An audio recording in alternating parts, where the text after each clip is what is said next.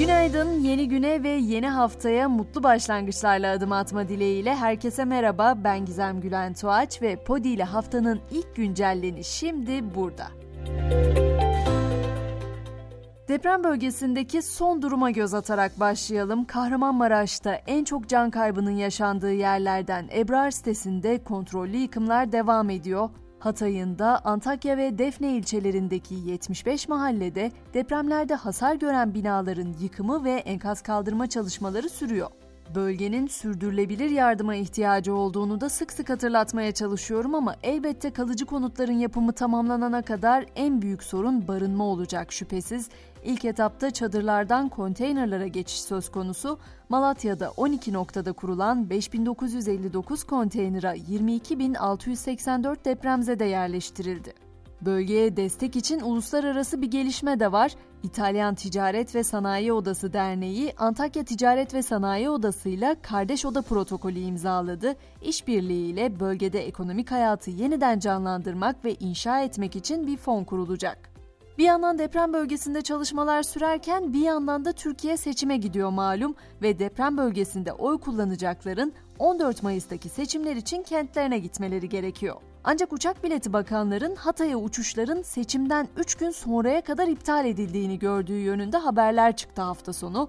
O iddialara yanıt Türk Hava Yolları Genel Müdürü'nden geldi. Deprem bölgesine uçuşların aksamadan ve sabit 550 lira fiyatla sürdürüldüğü, imkanlar ölçüsünde de ek seferler konulduğu belirtildi. Tabi seçim gündemiyle birlikte siyasette de hararetli günler sürüyor. Yüksek Seçim Kurulu 28. dönem milletvekilliği genel seçimine ilişkin geçici aday listesini yayımladı. Buna göre seçimde 24 siyasi parti ve 152 bağımsız aday yarışacak. Düne gittiğimizde ise İyi Parti seçim beyannamesini açıkladı ve milletvekili adaylarını tanıttı. Ankara'daki törende konuşan İyi Parti lideri Akşener, İstanbul İl Başkanlığı'na isabet eden kurşunları hatırlattı, iktidarı da deprem üzerinden eleştirdi. Beyannamenin öne çıkan başlıkları adalet, kadın hakları ve eğitim oldu. Öte yandan İyi Parti, Türkiye'de bir ilk olan kişiye özel seçim beyannamesi sitesi Türkiye Tarih Yazacak.com'u yayına aldı. Geçen haftadan hatırlayacaksınız Deniz Kuvvetleri Komutanlığı'na teslim edilmişti. Dünyanın ilk silahlı insansız hava aracı gemisinden söz ediyorum. TCG Anadolu İstanbul'a yanaştı. Sarayburnu limanında demirleyen gemi bugün saat 13'ten itibaren 23 Nisan'a kadar ziyarete açık olacak. Geçelim sınır hattına Suriye'nin kuzeyinden saldırı haberi var ne yazık ki. Terör örgütü PKK-YPG, Zeytin Dalı ve Fırat Kalkanı bölgelerine yönelik eş zamanlı saldırı düzenledi. Saldırıda 4 asker yaralandı. Dünyadan da çatışma haberleri var. Sudan'da orduyla paramiliter güçler arasında çıkan çatışmada en az 56 sivil hayatını kaybetti. Birleşmiş Milletler'in 3 çalışanı ise çatışmalar sırasında yaşamını yitirdi. Dışişleri Bakanlığı da Sudan'da yaşayan Türk vatandaşlarına kapalı alanlarda kalmaya devam etmeleri çağrısında bulundu.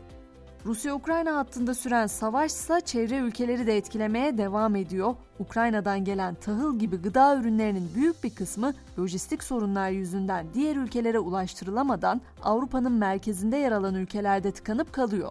Bu durum bu ülkelerdeki yerel üreticilerin sıkıntı yaşamasına neden oluyor. Bu sebeple Polonya ve Macaristan Ukrayna'dan tahıl ve diğer gıda ürünlerinin ticaretini yasakladıklarını duyurdu. Avrupa'ya baktığımızda ise Avrupa'nın en büyük ekonomisine sahip Almanya 60 yılın ardından nükleer enerji üretimini tamamen bitirdi. Ülkedeki son 3 nükleer santralde tüm reaktörler cumartesi gecesi devre dışı bırakıldı.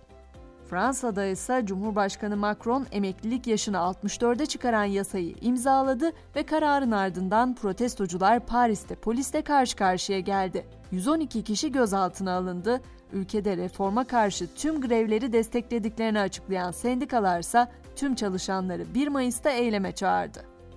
Dünya turumuza Amerika ile devam edelim. Pentagon'a ait gizli belgeleri sızdıran 21 yaşındaki ulusal muhafız hakim karşısına çıktı. İstihbarat ve savunma bilgilerini sızdırmak suçlamasıyla 15 yıla kadar hapis cezasıyla karşı karşıya olan ve resmi savunma yapmayan asker tekrar mahkemeye çıkarılacağı 19 Nisan'a kadar tutuklu kalacak. Çinli sosyal medya devi TikTok'a ise bir yasak daha geldi. ABD'nin Montana eyaletinde TikTok uygulamasının tamamen yasaklanmasını öngören yasa tasarısı kabul edildi. Ve yerli ve milli ilk gözlem uydumuz İmece de ABD'nin Kaliforniya eyaletinden uzaya fırlatıldı. İmece 5 yıl boyunca hedef teşhis, tespit, doğal afet, tarımsal uygulamalar gibi birçok alanda ülkeye hizmet verecek. Uydu dünyanın her yerinden görüntü elde edebilecek. Artık spor diyelim. Süper Lig'in 29. haftasındaki dev maç sessiz geçti. Trabzonspor Beşiktaş karşılaşmasının golsüz beraberlikle tamamlanmasıyla Beşiktaş'ın 5 maçlık galibiyet serisi de sona erdi. Ligde puanını 56'ya yükselten siyah beyazlılar 3. sıradaki yerini korudu. Trabzonspor ise puanını 45'e yükselterek 6. sırada kendine yer buldu. Potaya baktığımızda ise Kadınlar Avrupa Ligi'nin finalinde Fenerbahçe Mersin Yenişehir Belediyesi'ni 99-69 yendi. Sarı lacivertli ekip böylece kadın basketbolunun Avrupa'daki bir numaralı organizasyonunda adını zirveye yazdırdı.